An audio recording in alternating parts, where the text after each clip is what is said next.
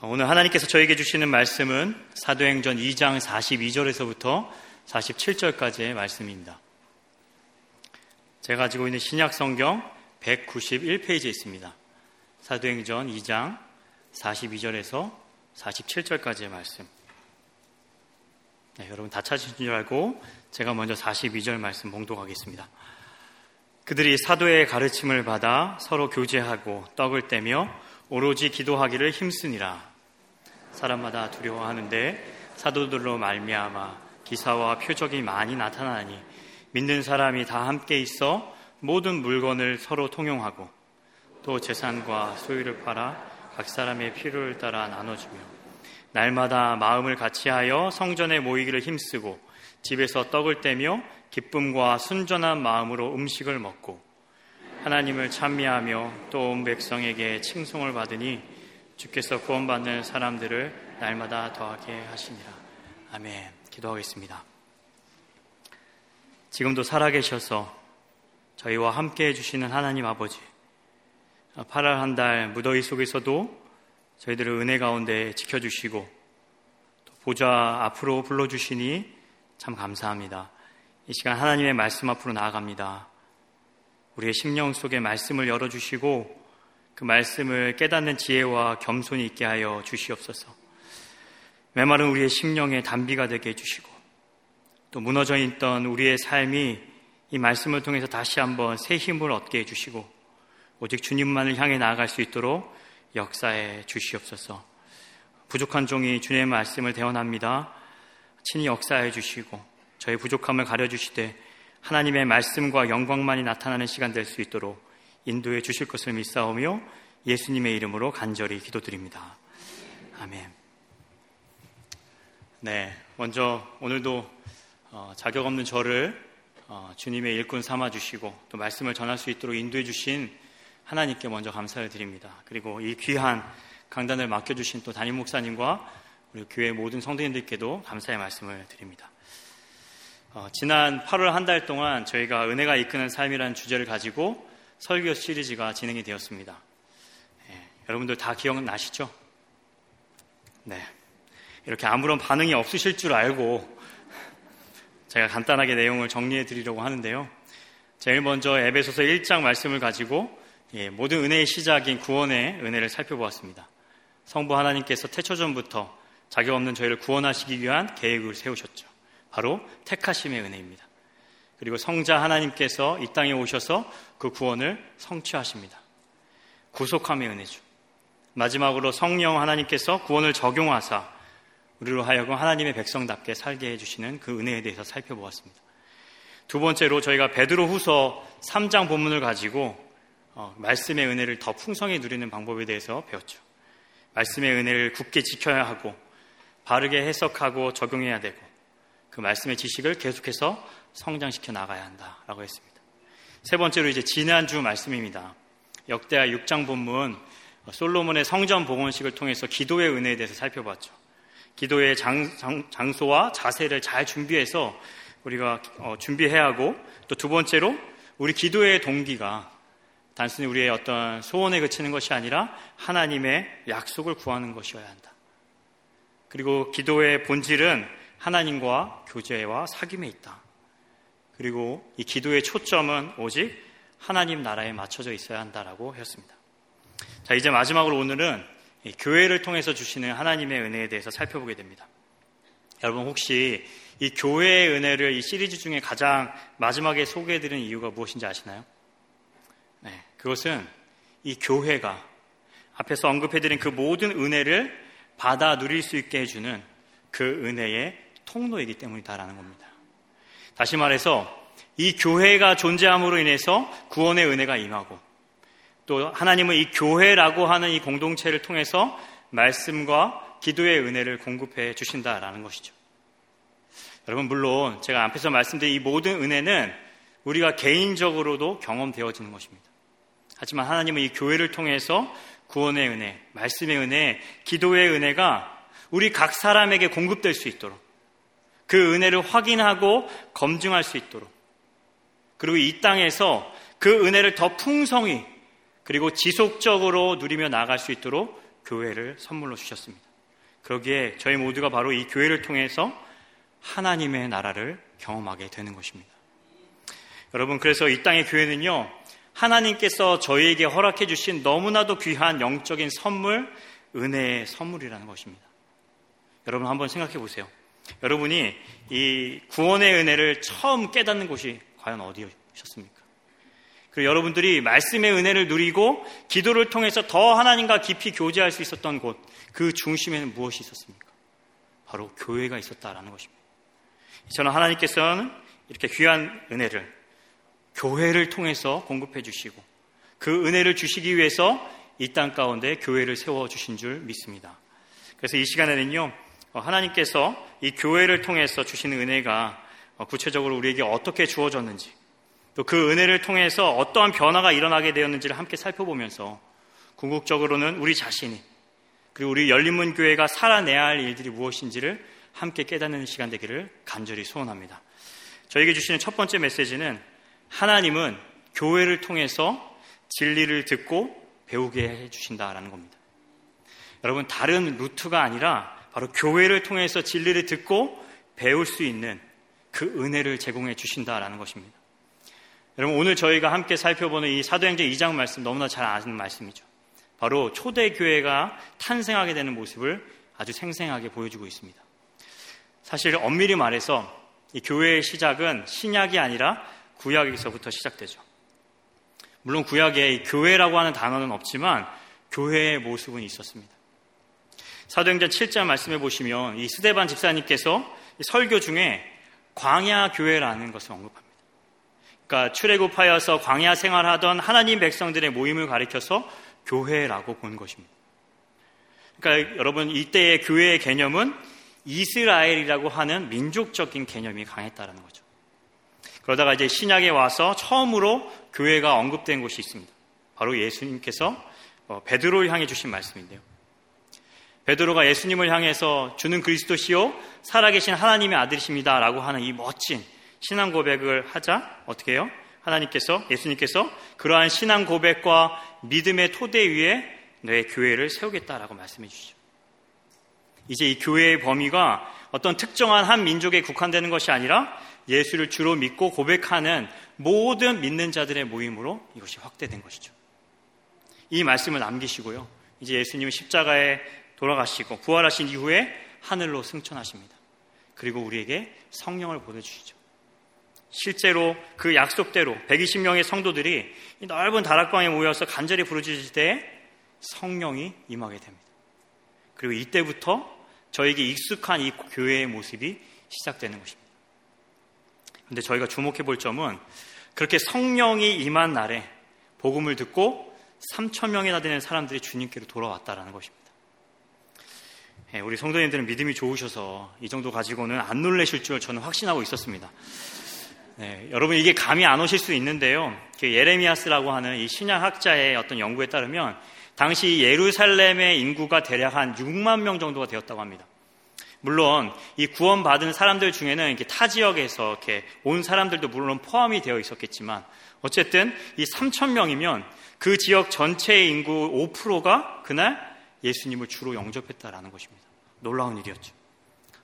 그런데 저희가 그 생각해 보아야 할 것은 이들이 예수님을 영접한 시기가 언제였냐면 물론 예수님이 이제 승천하신 이후지만 그 사실을 알지 못하는 사람들의 입장에서는 뭐예요?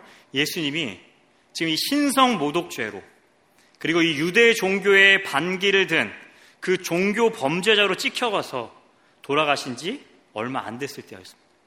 더군다나 지금 많은 타 지역에 있는 그 사람들은 예수님을 죽인 그 유대인들, 그 유대인들이 지키는 그 절기를 위해서 모여 있다라는 것입니다. 그러니 믿지 못할 이유가 다분할 수밖에 없었죠.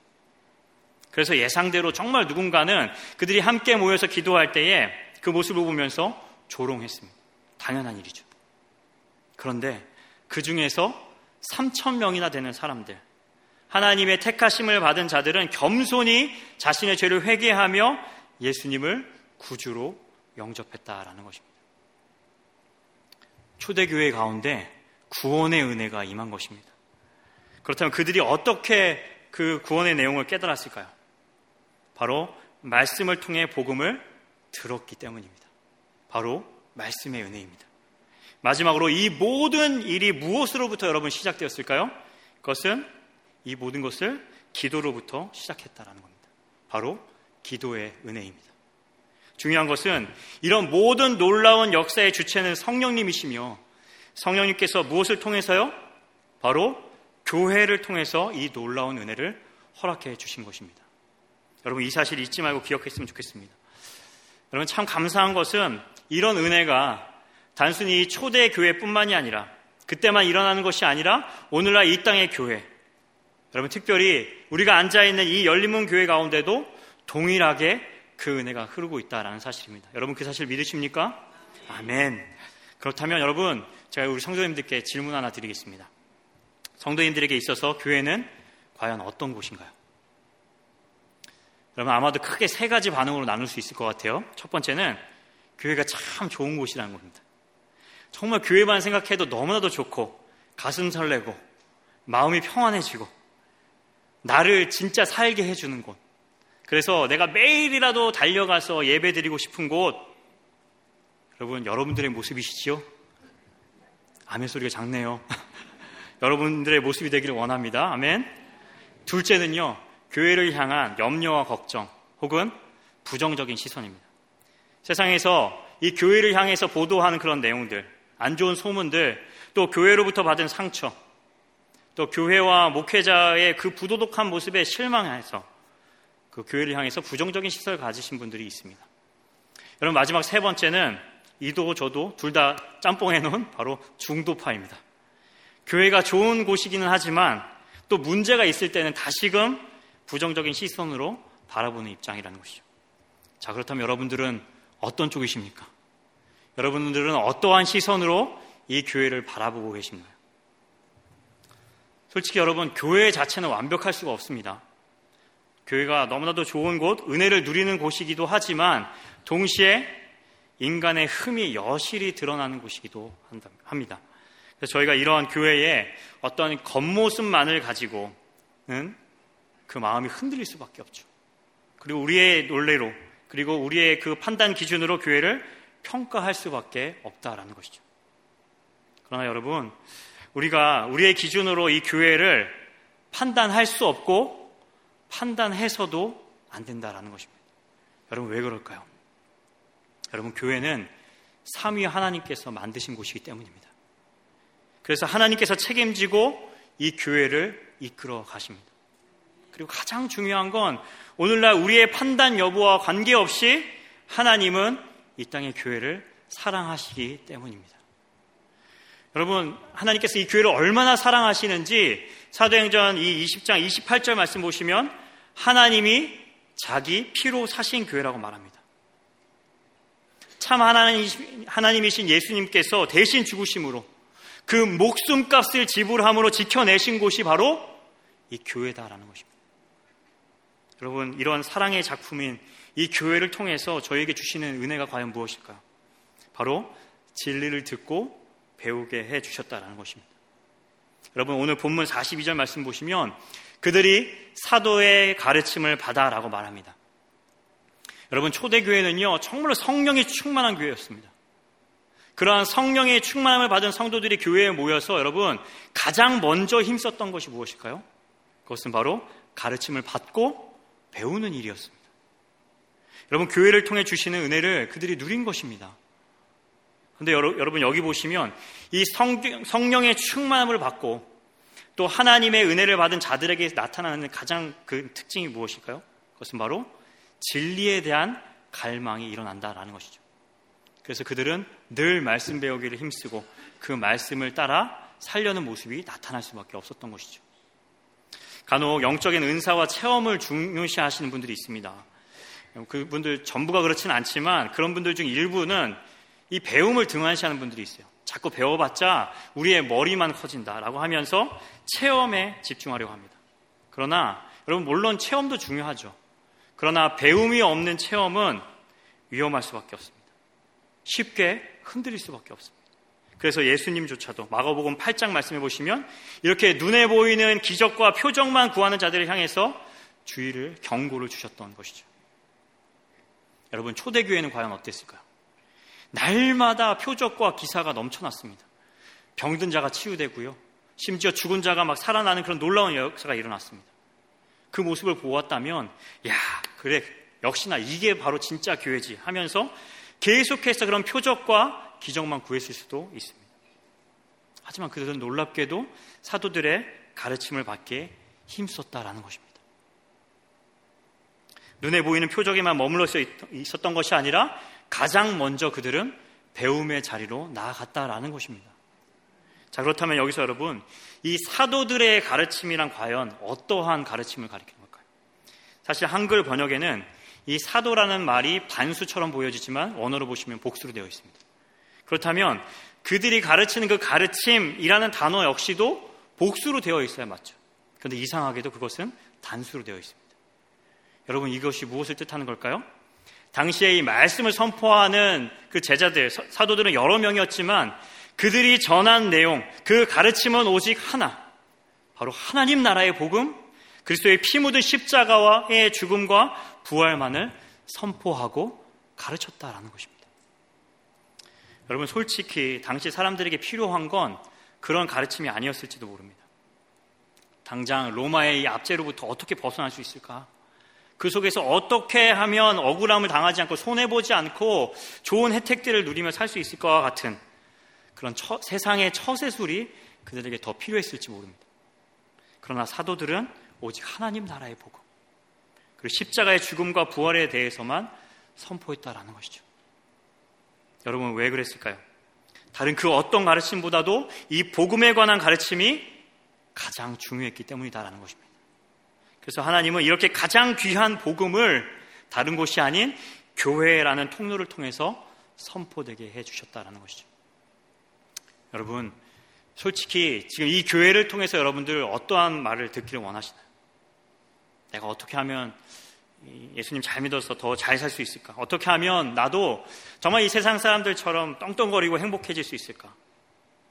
그런 세상의 가치와 방식을 이 교회 안에서 기대하신 적은 없으신가요? 여러분 혹시라도 그런 기대가 있으셨다면 정말 죄송한 말씀이지만 교회 말고 다른 곳을 알아보시기 바랍니다. 왜냐하면 교회는 오직 복음만을 가르치고 복음만을 나타내는 곳이기 때문인 줄 믿습니다. 그런데 여러분 참 안타깝게도 저희는 이 교회 안에서 이 복음을 듣고 배우고 또 이 복음을 살아내려는 데에 관심이 있지 않고 교회에서 자꾸만 이 세상의 가치와 가르침을 구하고 있다라는 것이죠.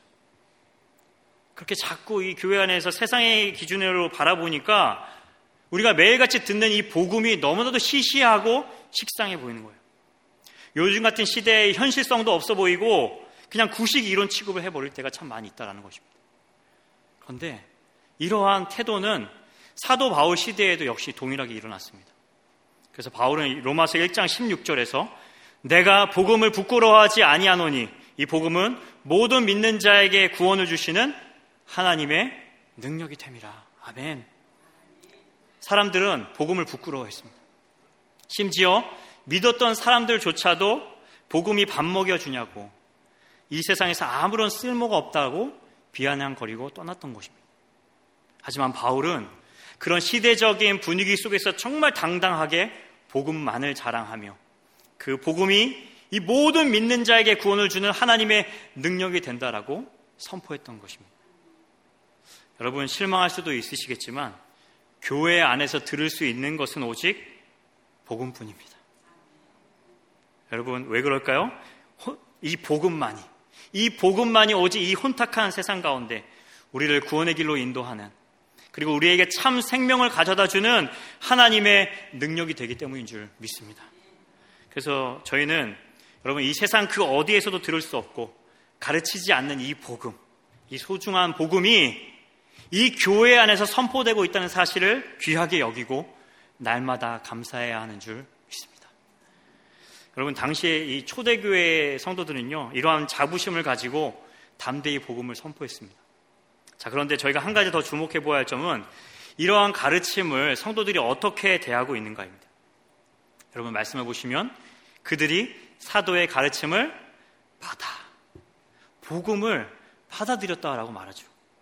여러분 지금 이 성도들 앞에서 대표로 설교하는 사람이 누구인지 아십니까? 바로 갈릴리 출신 어부 베드로였습니다. 이 갈릴리 출신이라는 것은 한마디로 죄송하지만 시골 촌사람, 예, 시골뜨기라는 말입니다. 게다가 이 베드로는 어, 가방끈도 짧은 어부 출신의 사람입니다. 물론 물고기 잡는 일 너무나도 귀합니다. 그렇지만 이 어부들이 가르치는 것이 얼마나 훌륭했을까요? 그런데도 베드로가 지금 담대히 복음을 선포하고 있었던 거예요. 하지만 더 놀라운 것은 이 설교를 들은 이 베드로의 설교를 들은 사람들의 반응입니다. 사람들이 이 베드로의 가르침을 어떻게 했다고요? 겸손히 듣고 그 앞에서 배우기 시작했다라는 겁니다. 사실 평소 같았으면 이 베드로의 이 배경을 따지고 그에 따른 편견을 문제 삼으면서 그냥 귀를 막았겠지만 그들이 순수하게 주님의 복음의 메시지에 집중 경청했다라는 것입니다. 성령님께서 그들을 진리 가운데로 인도해 주셨기 때문입니다. 여러분 이것이 바로 이 초대 교회에 임한 은혜였고 그 은혜를 통해서 나타나게 된 변화입니다. 여러분 물론 이 말씀이 선포됨에 있어서 전하는 자에게 저 같은 전하는 자에게 은혜가 필요하죠. 그러나 들을 때에도 하나님의 은혜가 필요합니다. 아무리 좋은 가르침이라 할지라도 판단하고 흠 잡으려고만 한다면 절대로 진리를 배울 수 없습니다. 복음을 깨달을 수 없습니다.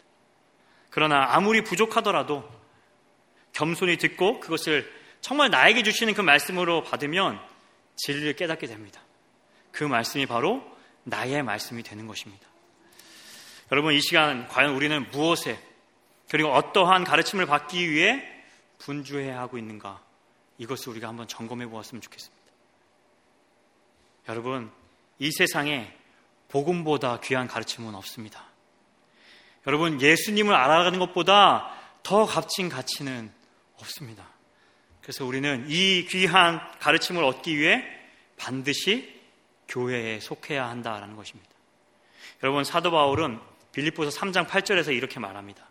내가 모든 것을 해로 여김은 내 주 그리스도 예수를 아는 지식이 가장 고상하기 때문이라. 여러분, 저희가 부르는 찬양 가사 중에 이런 귀한 내용이 있어요. 내 안에 가장 귀한 것 예수를 알미라. 금 은보다도 귀한 것 예수를 알미라. 세상 지식보다 귀한 것 예수를 알미라. 내 안에 가장 귀한 것 예수를 알미라. 여러분 이것이 우리의 고백이 되기를 원합니다. 이 세상 그 어떤 것보다도 이 복음을 깨닫고 예수님을 알아가는 것이 우리 인생의 최고의 가치이며 그것을 행복으로 여기며 살아가는 우리 성도님들 되시길 바랍니다. 여러분, 이렇게 귀한 이 복음이 선포되는 곳이 바로 이 교회입니다. 그런 교회가 있고 내가 이 교회에 속해 있다는 사실이 저에게는 너무나 감사한 일이요 큰 은혜인 것입니다. 여러분 더불어서 우리가 이 은혜를 누리기 위해서는요 교회를 통해서 선포되는 이 말씀과 또 이 가르침을 받기 위한 우리의 또 적극적인 노력이 필요하다라는 것입니다. 여러분 이미 다 우리가 알고 있다라고 말하지만 그것을 얼마나 자주 잊어버려요. 그것을 삶에 적용하지 못하는 우리들의 이 연약함을 인정하면서 우리 안에 이 겸손의, 겸손히 듣는 귀가 열려지도록 하나님의 은혜를 구하시기 바랍니다. 여러분 이미 다 들은 거라고 빼시지 마시고 이 교회를 통해 제공되는 이 배움의 자리로 여러분 겸손히 나아가시기 바랍니다. 여러분 참 감사하게도 이제 9월부터 본격적으로 아까도 광고에서 보셨겠지만 각종 모임과 또 각종 프로그램들이 시작이 됩니다. 여러분 적극적으로 등록하시고 복음을 배우시기 바랍니다. 매일 또 매일 이 이른 아침에 매일 기도회가 있습니다. 그리고 이 매일 기도회를 통해서 하나님의 살아있는 말씀이 선포되고 있습니다. 오셔서 여러분 진리의 말씀을 듣고 배울 때 하나님의 은혜가 여러분들에게 임하게 될 줄 믿습니다. 하나님께서 오늘 말씀을 통해서 저에게 주시는 두 번째 메시지는 교회를 통해서 공동체의 기쁨을 누리게 해주신다라는 겁니다. 그럼 하나님은요, 이 교회를 통해서 우리로 하여금 혼자가 아니라 공동체에 모여서 함께 신앙생활 할 수 있도록 그리고 이 공동체를 통해서 진정한 나눔을 경험하면서 그 하나됨의 기쁨을 누릴 수 있도록 우리에게 은혜를 베풀어 주신다라는 것입니다. 여러분 계속해서 42절 말씀 보시면 그러한 사도의 가르침, 복음을 겸손히 받았을 때 어떠한 변화가 일어나는지를 보여주고 있죠. 그들이 사도의 가르침을 받아 서로 교제하고 떡을 떼며 오로지 기도하기를 힘썼다라고 말하죠. 여러분 여기서 이 알 수 있는 사실이 무엇인가요? 사도들의 가르침을 받고 그 복음을 우리가 제대로 깨달았다면 반드시 공동체와 연결될 수밖에 없고 공동체와 연결되어야 한다라는 겁니다. 여러분 이것이 너무나도 자연스러운 은혜의 흐름이라는 것입니다. 말씀을 듣고 배우는 것이 단순히 나와 하나님과의 그 교제만을 의미하는 것이 아니라 서로의 관계로 공동체로 연결되어야 한다는 사실을 저에게 보여주고 있습니다. 여러분 그런데요. 이 말씀뿐 아니라 뒤에 보시면 기도 역시도 공동체와 연결되어 있습니다. 그래서 여러분 이 42절 말씀 이렇게 보시, 눈으로 보시면 이 공동체를 이 사이에 두고 앞에서는 뭐예요? 말씀이 공동체를 이끌어주고 뒤에서는 기도가 공동체를 밀어주고 있는 그런 모습이 이 말씀 속에서 그려지고 있는 거죠. 너무나 아름다운 모습입니다. 여러분 이처럼 말씀과 기도는요 가장 먼저 나와 하나님과의 관계를 풍성하게 해줍니다. 그러나 이렇게 개인적인 신앙에만 머물지 않고 반드시 공동체로의 갈망으로 이어지게 해 주신다라는 겁니다. 여러분 이것이 바로 교회를 통해서 주신 은혜이며 그 은혜를 통한 놀라운 삶의 변화입니다. 그런데 문제는요. 이렇게 은혜를 누리면 되는데 반대로 이 말씀과 기도가 무너진 상황 가운데 있을 때 우리가 하나님과의 관계는 물론이고 반드시 공동체와의 단절이 일어난다라는 것이죠. 이 공동체에 참여해야 할 그런 필요성을 전혀 느끼지 못하고 이 공동체로부터 완전히 등을 돌리게 됩니다. 더 안타까운 사실은 이렇게 공동체에 속하지 않았음에도 불구하고 그렇게 개인적으로만 신앙생활 하면서도 나는 크게 문제될 것이 없다라고 생각한다라는 것이죠. 물론 그런 분들에게도 나름대로의 이유가 있습니다. 예, 목회자와 성도들을 통해서 받은 상처 때문에. 내가 교회에서 열심히 봉사했는데 나의 수고를 몰라주는 거예요. 섭섭병에 걸리게 되죠. 막상 힘들게 마음 열어서 공동체에 참여하긴 했는데 내가 일 조금만 열심히 안 하면 은근 눈치 주는 사람으로 인해서 내가 너무 간섭받는 게 싫은 거예요. 또 이렇게 공동체 모임에 가면 있잖아요, 그거. 콕, 나를 이렇게 콕콕 바늘로 이렇게 찌르는 사람이 있는 거예요. 그래서 이 모임에 갈 때마다 짜증이 나기도 하고요. 또 모임 가면 항상 자기 말만 하시는 분. 그리고 자기의 생각을 이거 이게 맞아 하면서 이렇게 강압적으로 막 주입시키는 분들이 있어요. 또 시작도 알파와 오메가 그 시작과 나중 그 모든 것에 자기 자랑만 있으신 분들도 간혹 계십니다. 저희 교회는 없는 걸로 알지만 네, 그런 사람들이 있어서 공동체에 가기 싫은 거예요. 그러니까 나는 편하게 혼자 그냥 집에서 혼자 신앙생활 하고 싶다. 그래서 이런 분들이 있죠. 이렇게 교회에 오더라도 내가 힘들게 교회에 오더라도 축도 끝나면 바로 주랭랑. 축도 후 주랭랑 치겠다라고 이미 교회 올 때부터 마음을 정하고 오신 분들이 계신다라는 거죠. 여러분 물론 그런 분들이 이해가 안 되는 것은 아닙니다. 그렇잖아요, 여러분. 솔직히 공동체 모임 가지면 불편한 게 많을 수 있습니다. 신경 써야 될 게 정말 한두 개가 아니에요. 그리고 이게 성경책 딱 펴보시면 이게 한글이긴 한, 한글인데 이게 이게 이해가 잘 안 되는 이 성경 내용을 가지고 이렇게 이야기를 계속 나눠야 되잖아요. 또 이렇게 집을 오픈해야 되니까 청소해야 되죠. 음식 준비해야 되죠. 내가 사는 그 모습 자체를 그냥 누군가에게 남에게 보여주고 싶지가 않은 거예요. 여러분 솔직히 이 교회 다니면서도 내가 그냥 구경만 하는 관중으로 사 있으면 너무나도 편합니다. 상처 받지 않고 상처를 주지 않고 얼마나 좋습니까? 괜히 속으로 들어가면 부담스럽잖아요. 그런데 그럼에도 불구하고 우리가 공동체로 모여야 하는 그 이유가 있다라는 것이죠. 그런 불편함 속에서도 우리가 반드시 공동체에 속해서 그 안에서 신앙생활을 해야 하는 그 이유가 있다라는 것입니다. 여러분 그 이유가 과연 무엇일까요? 우리가 이 예수님을 영접하여 구원받고 내 삶의 주인으로 모시는 순간 그리고 하나님을 나의 아버지라고 고백할 수 있는 그 은혜를 받은 순간 저희들의 의지와는 상관없이 이 하나님의 손길에 의해 새로운 가족으로 다시 태어나기 때문입니다. 이제는 누가 뭐라 해도 내가 뭐라고 생각한다 할지라도 저희는 영적인 가족, 주 안에서 한 가족이 된 것입니다. 제 얘기가 아니고요. 하나님의 말씀이 나와 있습니다. 에베소서 2장 13절 말씀 우리 함께 읽겠습니다. 시작. 이제는 전에 멀리 있던 너희가 그리스도 예수 안에서 그리스도의 피로 가까워졌느니라. 아멘.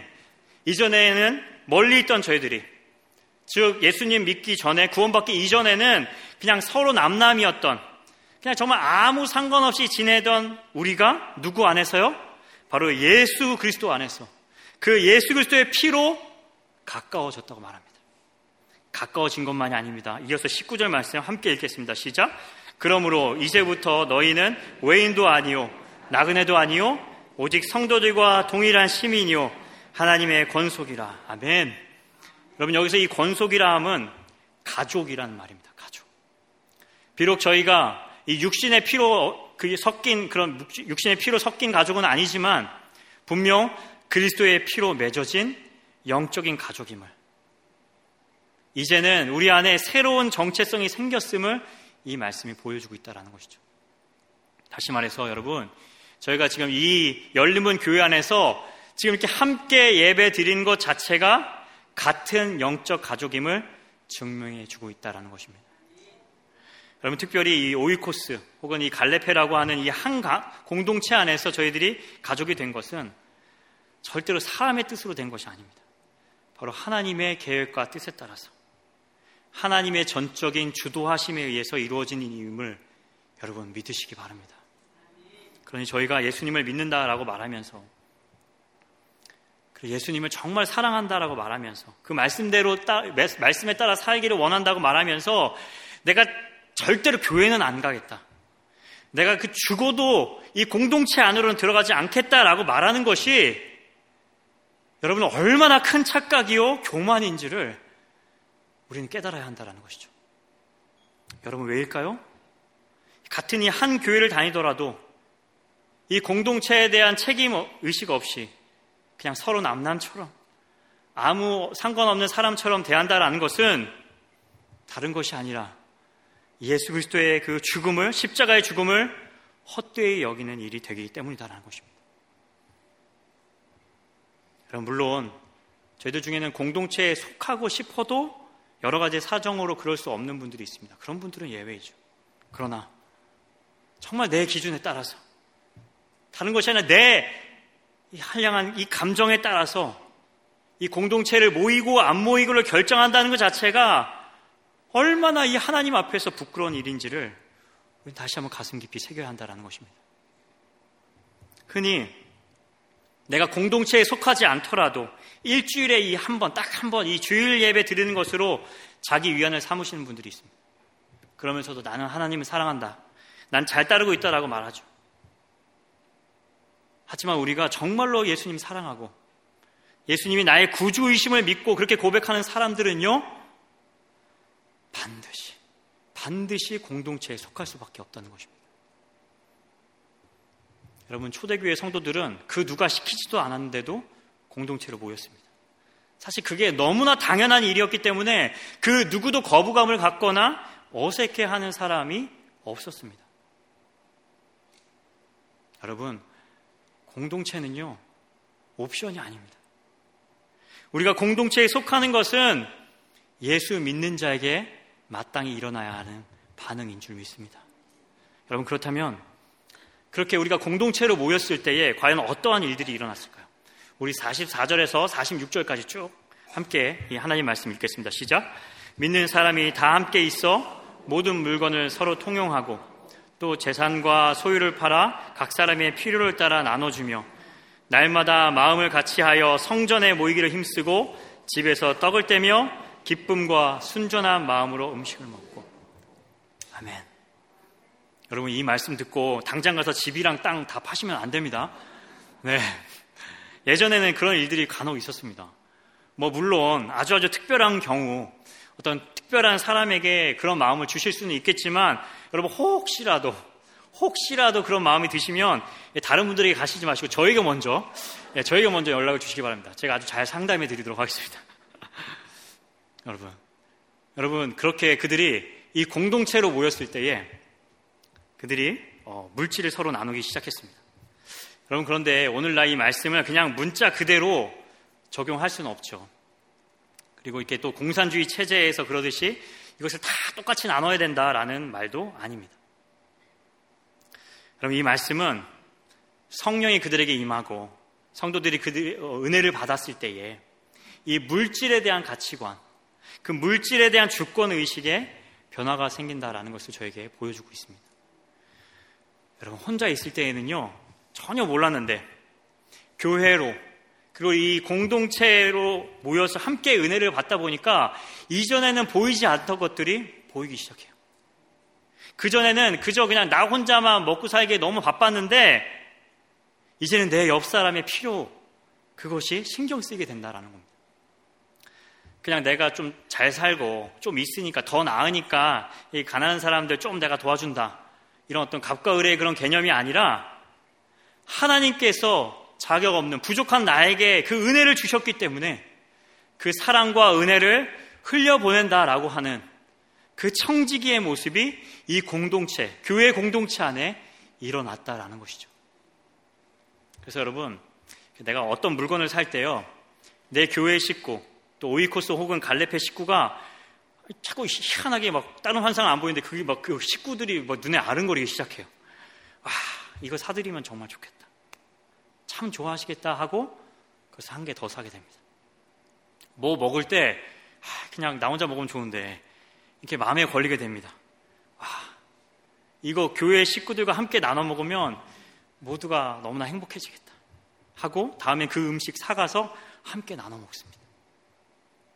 그 나눔 속에서 정말 혼자 있을 때는 전혀 느낄 수 없었던 그 기쁨과 그 행복함이 공동체 안에서 누려지는 거예요. 여러분, 그런 사랑을 받는 사람이 기쁠까요? 아니면 주는 사람이 기쁠까요? 예. 나눠 보신 분들은 아실 겁니다. 내 것이 없어지고 사라짐에도 불구하고 주는 사람이 훨씬 더 기쁘다라는 거예요. 나 혼자 신앙생활 할 때는 그냥 나 아파도 누구 하나 연락해 주는 이가 없어요. 힘들어도 정말 잘 지내냐고 다가와 주는 사람을 만나기가 정말 어렵습니다. 그런데요, 내가 우리가 공동체에 속하기만 하면 나 혼자만의 문제라고 생각하고 끙끙 앓았던 그 나 혼자만의 문제가 이제는 모두의 문제로 바뀌게 됩니다. 나 혼자만 져야 했던 그 짐을 서로 나눠지게 돼요. 그렇게 서로 기도로서 서로 연결되어 있기 때문에 내가 외롭지 않고 힘들지 않고 계속해서 우리가 그 믿음의 여정들을 걸어 나갈 수 있다는 것입니다. 여러분 이것이 바로 교회에 주신 은혜, 특별히 교회 공동체를 통해 주신 은혜이자 신비입니다. 그들은 그렇게 서로의 필요를 나눴을 뿐 아니라 성전에 모이기를 힘썼고 또 받은 은혜를 함께 나누었습니다. 갈레페처럼 혹은 이 각자의 집을 오픈해서 오이코스 모임을 하면서 식사의 교제를 나누고 또 삶 속에서 기쁨을 나누고 슬픔도 함께 나누었습니다. 그렇게 나눌 때마다 혼자서는 느낄 수 없었던 그 하나님의 은혜가 더 풍성하게 경험되었던 것입니다. 여러분, 사실 팬데믹 이전에는요, 그냥 저희가 모이는 게 너무 당연했습니다. 그렇지 않나요, 여러분? 근데 요즘은 어떻습니까? 예. 의도적으로 아주 간절히 힘쓰지 않고서는 우리가 모일 수 없습니다. 그렇게 노력해야만 하는 시대가 되었습니다. 여러분, 팬데믹이 막 터졌을 때 교회에 모이기 어려운 상황 가운데서 기도회를 가진 적이 있습니다. 그때 이 텅 빈 주차장과 이 예배 공간, 신친교실을 보면서 참여하신 모든 분들이 정말 펑펑 우셨어요. 그러면서 정말 함께 예배 드리던 때가 그립다고. 함께 모여서 식사하고 말씀의 교제를 나누는 그때가 너무 좋아서 그때로 돌아가고 싶다고 그렇게 우셨습니다. 근데 여러분 지금은 어떤가요? 물론 팬데믹 이전처럼 100% 회복된 것은 아니지만 많은 것들이 회복되었습니다. 그런데 다시 그때로 돌아가려고 하지 않습니다. 그냥 팬데믹 때가 너무나도 편하고 좋았던 거예요.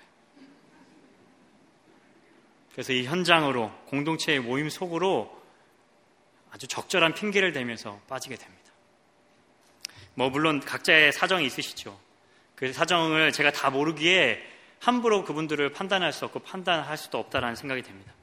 하지만 우리가 하나님 앞에서 스스로를 한번 점검해 보았으면 좋겠습니다.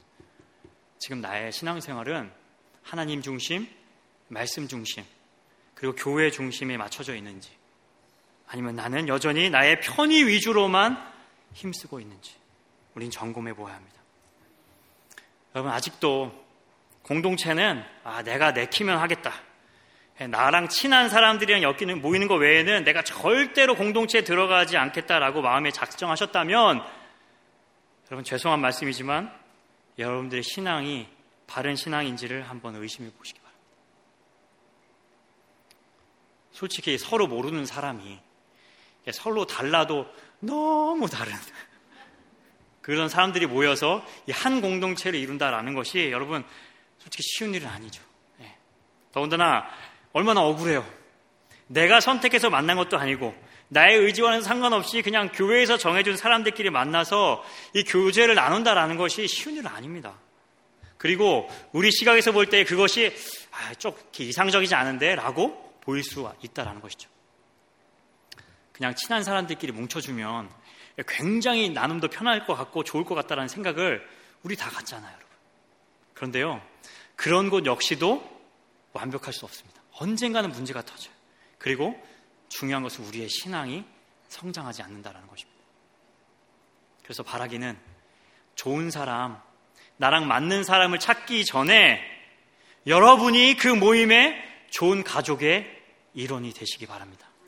비록 무언가 불편하고 계속 뭔가 좀 삐걱거리고 내 마음 같지 않은 그 모임에 여러분 지속적으로 참여하다 보면요. 모난 내 신앙이 조금씩 조금씩 깎여나가기 시작해. 그냥 친한 사람들끼리에는 전혀 경험할 수 없었던 그 놀라운 일들이 그곳 가운데 일어나고요. 더 큰 하나님의 역사를 경험하게 된다라는 것입니다. 그리고 언젠가는 반드시 반드시 서로의 그 닫힌 문을 하나님께서 열어주셔서 하나된 공동체로 세워주시리라 저는 확신합니다. 여러분, 하나님은 이 교회를 통해서 공동체를 선물로 주셨습니다. 열림은 교회, 그리고 이 오이코스라고 하는 소그룹 모임을 은혜로 허락해 주셨습니다. 그곳에서 말씀과 삶을 나누고 힘들 때 정말 서로 기도해 주고 기쁠 때 함께 기도해 주고 슬플 때 함께 울어줄 수 있는 공동체를 우리에게 선물로 주셨습니다. 여러분, 이제 이 은혜 우리 누려야 하지 않겠습니까? 세상에 줄 수 없는, 세상에 경험할 수 없는 오직 교회 공동체만이 누릴 수 있는 이 축복과 이 특권을 여러분 다 누리시기 바랍니다. 이번 8월까지는 대부분의 오일코스가 방학을 했죠. 이제 9월부터 오일코스 모임이 시작될 텐데요. 여러분 적극적으로 그 모임에 들어가시기 바랍니다. 예, 여러분들의 담당 목사님을 저 빼고 다른 담당 목사님들 다 괴롭히시기 바랍니다. 예, 여러분 잘 누구신지 모르겠다, 누군지 모르겠다고 하면 그냥 아무 목사님 붙잡고 목사님 저 오일코스 모임 들어가고 싶어요. 도와주세요. 그렇게 요청하시기 바랍니다. 그리고 또 이렇게 보시면 이렇게 살짝 이렇게 한 발짝만 걸치신 분들이 있어요. 그렇죠? 그런 분들 이제는 좀 여러분 용기를 내셔서 그 공동체 가운데 푹 빠져 들어가시기 바랍니다. 그동안 내가 연락 안 했으니까 염치 없으니까 내가 어떻게 들어가 하고 이렇게 갈등하시는 분들 있죠? 여러분 지금이라도 들어가시면 오섭님을 비롯해서 그 오이코스 식구들 여러분들 격하게 반겨 주실 줄 믿습니다. 예, 아무쪼록 이 공동체를 향해서 하나님께서 주시는 그 풍성한 나눔과 그 기쁨을 누리는 우리 귀한 성도님 되시기를 간절히 축원합니다. 네, 앞에 내용이 너무 길어서 이제 세 번째는 짧게 해야 될 것 같습니다. 마지막 메시지는 변화를 통해서 구원의 열매를 맺게 해주신다라는 거죠. 초대교회는 복음의 가르침을 통해서 이 공동체의 하나됨을 통해서 놀라운 변화를 경험하게 되었어요. 그래서 이전에는 알 수 없었던, 경험할 수 없었던 그 기쁨과 감사가 넘쳐났던 것이죠. 그런 변화를 통해서 어떠한 일들이 여러분 일어났을까요? 본문 43절 말씀 보시면 사람마다 두려워했다라고 말하죠. 여러분 우리들이 생각하는 그 뭐 공포의 집 가서 누리는 그런 공포심이 아니라 놀라운 것을 경험할 때 나타나는 그 신비로운 경외감이었습니다. 세상 사람들의 기준에서 볼 때 함께 모여서 나눠주고 감싸주고 자기 가족처럼 이렇게 대해주는 모습이 그야말로 충격이었던 것이죠. 긍정적인 의미에서 깜짝 놀랐다라는 거예요. 여러분, 물론 요즘 사람들도 이 교회를 보면서 깜짝 놀랍니다. 부정적인 의미에서요. 어떻게 교회가, 어떻게 목사가, 어떻게 교회 다니는 사람들이 저럴 수 있는가 하고 놀라고 있다는 것이죠. 가슴 아픈 현실입니다. 하지만 그렇게 이 교회의 도덕성이 바닥을 치고 있고 욕을 먹고 있고 교회가 소망이 없다라고 말하는 소리를 듣더라도 여러분 이 땅의 유일한 소망은 오직 교회뿐인 줄 믿습니다.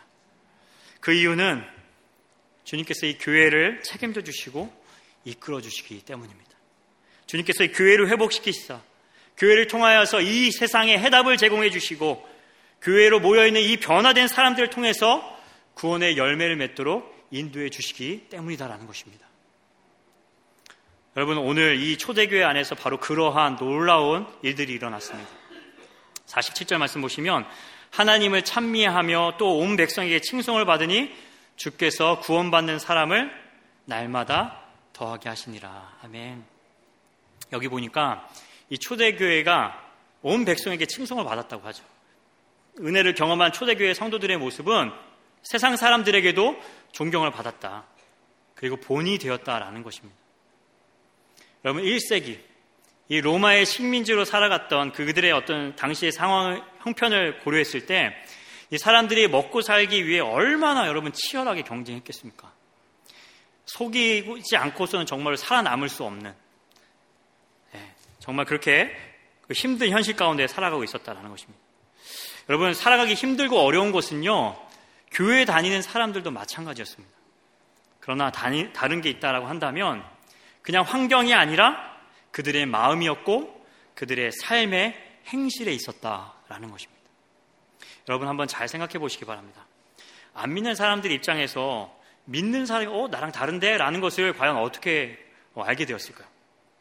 그들이 궁금하니까 그 예배드린 성전에 이렇게 몰래 찾아 들어갔을까요? 예, 물론 일부 그런 사람이 있었을지 모르겠어요. 왜냐하면 저희 주변에서도 내가 교회에서 도대체 어떤 말 하는지 한번 찾아가 보겠다 하고 이렇게 오셔서 변화받은 분들이 간혹 있기 때문이다라는 거죠. 그런데 그런 일들은 극히 드문 일입니다. 그럼 그렇다면 그들이 과연 어떻게 그 사실을 알게 되었을까요? 불신자들이 그 같은 사실을 알게 된 것은 교회 안에서의 모습이기보다는 교회 바깥에서 일상에서 마주치는 그 교인들의 모습을 보면서 그들의 삶을 보니까 아 나와 다르구나라는 것을 알게 되었다는 것이죠. 서로 경쟁하기 바쁜데 어? 양보해주고. 서로 자기 것 챙기기도 바쁜데 나누어주고, 굳은 일, 힘든 일 도맡아서 하고, 그들의 말투나 행실, 그들의 얼굴 표정만 봐도, 와, 나와 다르긴 다르구나라는 것을 그들이 알 수밖에 없었다는 거죠. 여러분, 이것이 바로 저희 교회가 추구하는 진정한 성교, 성교적인 삶, 성교적인 삶이 아닐까 그렇게 생각이 됩니다. 여러분, 참된 신앙은요, 내 삶의 전반에 영향을 미치고 이웃에게도 칭송을 받게 됩니다. 여러분, 참된 변화는요, 이 교회 안에서만 국한되지 않습니다. 그리고 교인을 만났을 때에만 그 향기가 드러나는 것이 아닙니다. 여러분, 여러분의 경건이 이 성전 에만 국한되고, 그리고 여러분의 가정과 일터와 직장으로 흘러가지 않는다면, 그리고 내가 자주 다니는 그 식당과 마트에 그 선한 영향력이 흘러가지 않는다면 그리고 세상 사람들이 도대체 그리스도인이 왜 그래? 믿는 사람이 더 하잖아 라는 소리를 듣게 된다면 여러분들의 경건은 헛된 경건일 수밖에 없다라는 것입니다. 아무쪼록 저희 모두가 이 초대교회 성도들의 모습을 본받게 되기를 원합니다. 여러분들이 구원의 은혜, 말씀의 은혜, 기도의 은혜, 그리고 교회를 통해서 주시는 그 은혜를 받았다면 여러분 이제는 그 은혜를 가지고 이 세상 속에서 변화된 삶을 살아가시기 바랍니다. 그럼 마지막으로 한 말씀 함께 읽고 말씀 마치겠습니다. 마태복음 5장 16절 말씀입니다. 시작. 이같이 너희 빛이 사람 앞에 비치게 하여 그들로 너희 착한 행실을 보고 하늘에 계신 너희 아버지께 영광을 돌리게 하라. 아멘. 변화된 우리의 모습을 통해서 우리 열린문 교회 안에 구원받는 사람들이 날로 늘어나기를 간절히 소원합니다. 여러분, 우리 열린문 교회를 통해서 주변에 있는 우리 불신자들 더 나아가서 전 세계에 죽어가는 영혼들이 주께로 돌아오게 되는 그런 귀한 역사가 일어나기를 주님의 이름으로 간절히 축원합니다. 함께 기도하겠습니다. 제가 기도하겠습니다. 하나님, 저희는 오늘 말씀을 통해서 교회가 처음 시작될 때의 모습을 보았습니다. 교회를 통해서 주신 그 은혜가 하나님 무엇인지를 알게 해주셨습니다. 여러분, 많은, 하나님, 많은 일들이 좋은 교회를 찾습니다. 또 각자 나름대로의 기준으로 교회를 평가합니다. 하나님, 그러나 우리가 이 교회를 찾고 평가하는 일보다 더 우선적으로 해야 할 일은 우리 주님께서 이 교회를 어떻게 여기시는가 이것을 깨닫고 그 마음으로 교회를 바라보라고 말씀해 주신 줄 믿습니다.